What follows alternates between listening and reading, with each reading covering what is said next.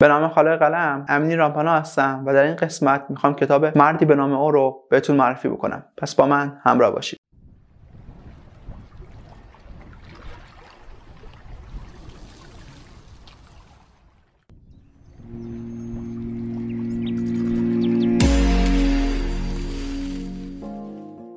کتاب مردی به نام او نوشته فردریک بکمنه. کتابی که پرفروشترین کتاب سال سوئد از پرفروش های آمازون در سال 2016 شد و نشر نوین زحمت ترجمه و انتشارش رو به زبان فارسی کشیده. برای چی من این کتاب رو دوست دارم؟ من این کتاب رو به صورت دو بار خوندم. یکی عید پارسال بود و یکی دو سه ماه پیش. چیز جذابی که در این کتاب هست شما با مردی روبرو میشید که کاملا اصول و قوانین خاص خودشو داره.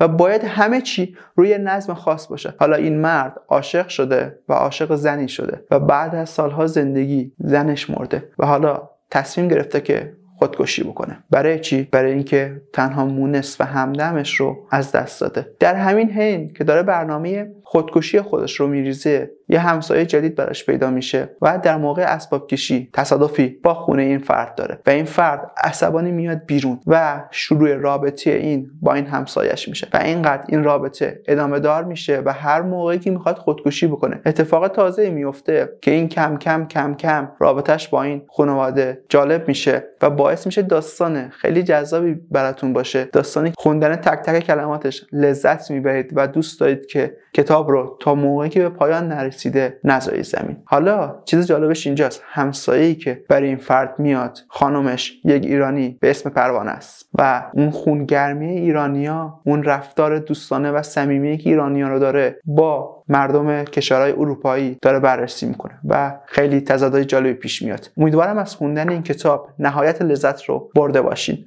و ببرین. حق نگهدارتون.